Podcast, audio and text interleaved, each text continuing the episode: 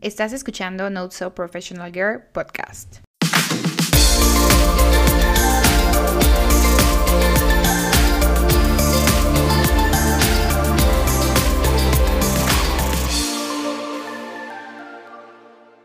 Hola, ¿cómo están? Bienvenidos otra vez a Not So Professional Girl.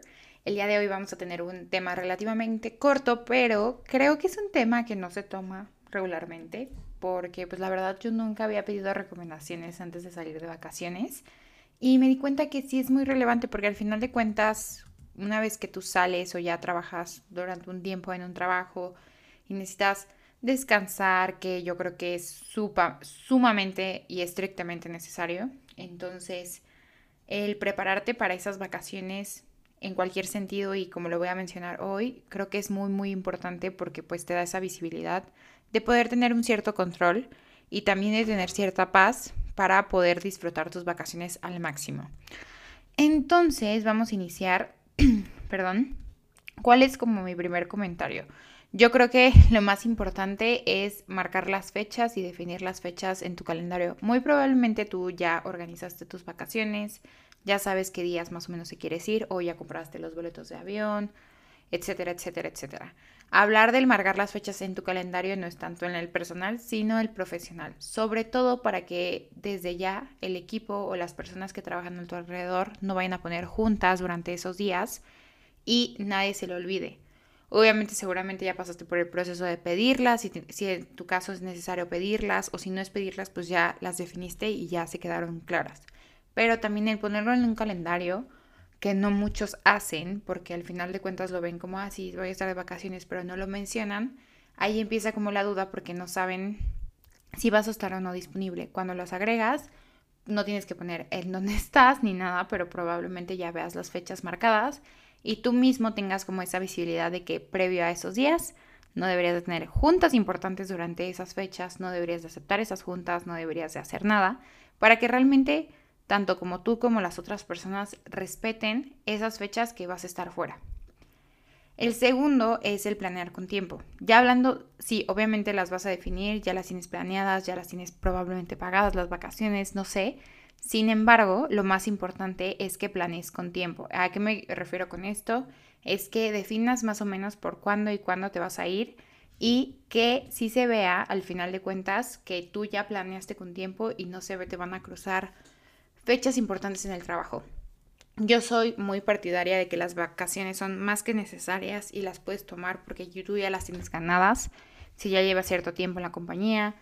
Al final de cuentas, todos merecemos vacacionar, no hay una razón por la que no podrías tener vacaciones, o al menos no, salvo que obviamente sean casos muy específicos, pero lo mejor que puedes hacer para liberarte de ese estrés o tener cierto control es planear con tiempo y así pues no tienes por ejemplo, si no se te ocurren unas vacaciones la siguiente semana y tú sabes que la siguiente semana vas a presentar, vas a hacer esto, tienes que hablar con el proveedor, tienes que mandar análisis, todo eso se te junta y realmente no disfrutas las vacaciones al 100%. Entonces, el planear con tiempo es una de las cosas más importantes y obviamente definir la parte de las fechas en el calendario.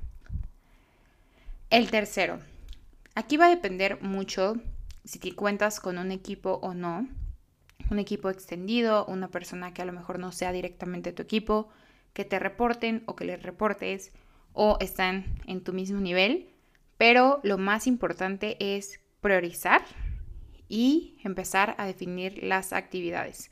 Entonces tú vas a empezar a decir, ok, de las actividades, me voy una semana, dos semanas, tres semanas, lo del tiempo que vayas, tú tienes que definir de cada semana cuáles son las prioridades y los seguimientos que tienen que dar puntuales.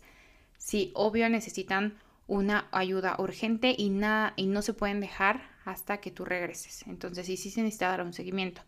Aquí se aplica si todo es importante y urgente, nada es importante. Realmente porque al final de cuentas, tú tienes que definir esas prioridades y muy estratégicas.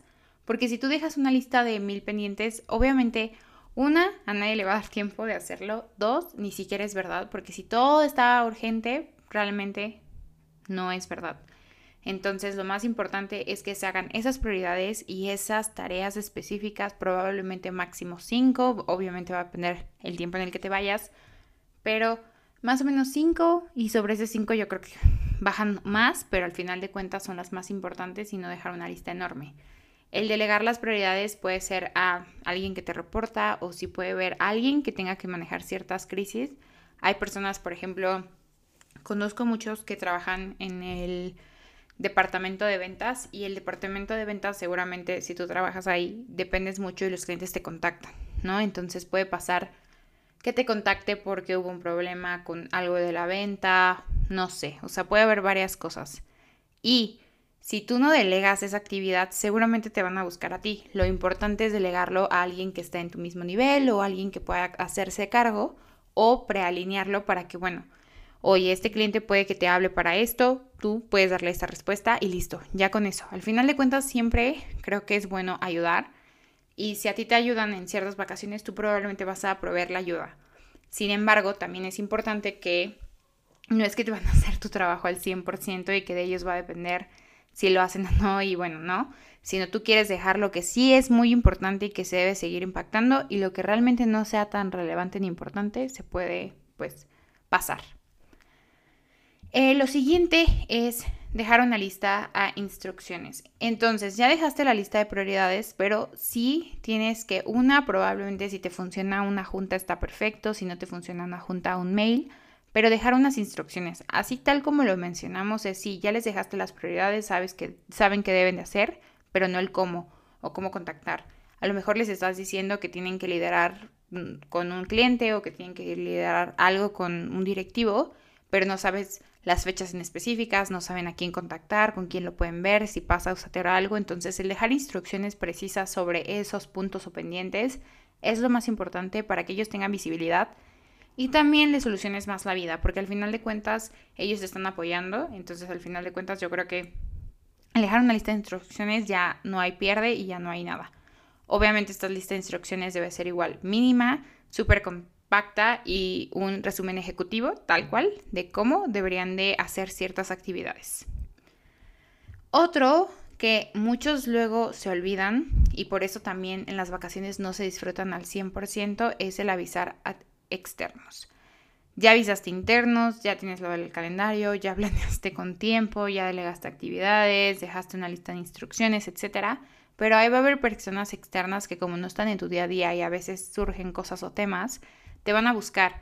Entonces sí es muy importante que adicional avises a esos externos que tal persona se hará cargo, que si no, si no es realmente urgente lo vas a ver a tu regreso, la fecha de regreso estimada o si les quieres poner ciertas cosas es lo más importante para que ellos también tengan ese entendimiento de que no te deben de estar buscando, que si necesitan algo lo hagan de una forma y si necesitan específicamente más apoyo, pues lo puedan hacer con la persona que delegaste las actividades o simplemente hasta cuando regreses lo vas a poder evaluar y la verdad no es como que sea el fin del mundo porque al final de cuentas lo estás alineando y si no está dentro de tus prioridades probablemente lo puedas revisar a finales del mes. Em, y ya algo importante que me gustaría mencionar y es mi último punto es trata de cerrar las actividades que tengas abiertas lo más posible. Trata de cerrar actividades que a lo mejor con esta planeación con tiempo las dos semanas anteriores a que salgas de vacaciones, trata de definir, cerrar puntos, mandar presentaciones, mandar tus correos, programar lo que se tenga que programar, enviar recordatorios, etcétera. Tú cierra las actividades que puedas cerrarlas porque al final de cuentas eso te va a liberar esa carga de regresar y tener que ver todo urgente, tener que todos te pregunten por algo que ya se había visto anteriormente, etcétera, etcétera. Entonces, si tú puedes cerrar las actividades definidas ya después tus prioridades, ya te va a liberar esa carga mental y va a dejar que realmente disfrutes las vacaciones y que realmente puedas irte con una paz mental específica y con todo para que no haya ningún problema. Entonces, yo creo que eso es lo más importante. Y bueno, espero que estas cosas les ayuden. Sin embargo, ya lo último que voy a mencionar, que no es menos importante, sino realmente es lo más importante, es que disfrutes las vacaciones, que realmente disfrutes, te tomes un tiempo, te desconectes, aproveches ese tiempo para descansar, si quieres hacer algo que más te guste, hacerlo en ese momento, lo que sea que vayas a hacer, si viajar, estar en tu casa, no importa, el disfrutarlo y desconectarlo y con haciendo estos pasos realmente te vas a dar el tiempo que necesitas para lograrlo. Entonces es súper importante y que al final de cuentas es para lo que es las vacaciones, son para vacacionar, para descansar y para disfrutarlas. Y bueno, espero que les guste este episodio, les mando un fuerte abrazo y nos vemos la siguiente semana con otro tema. Bye.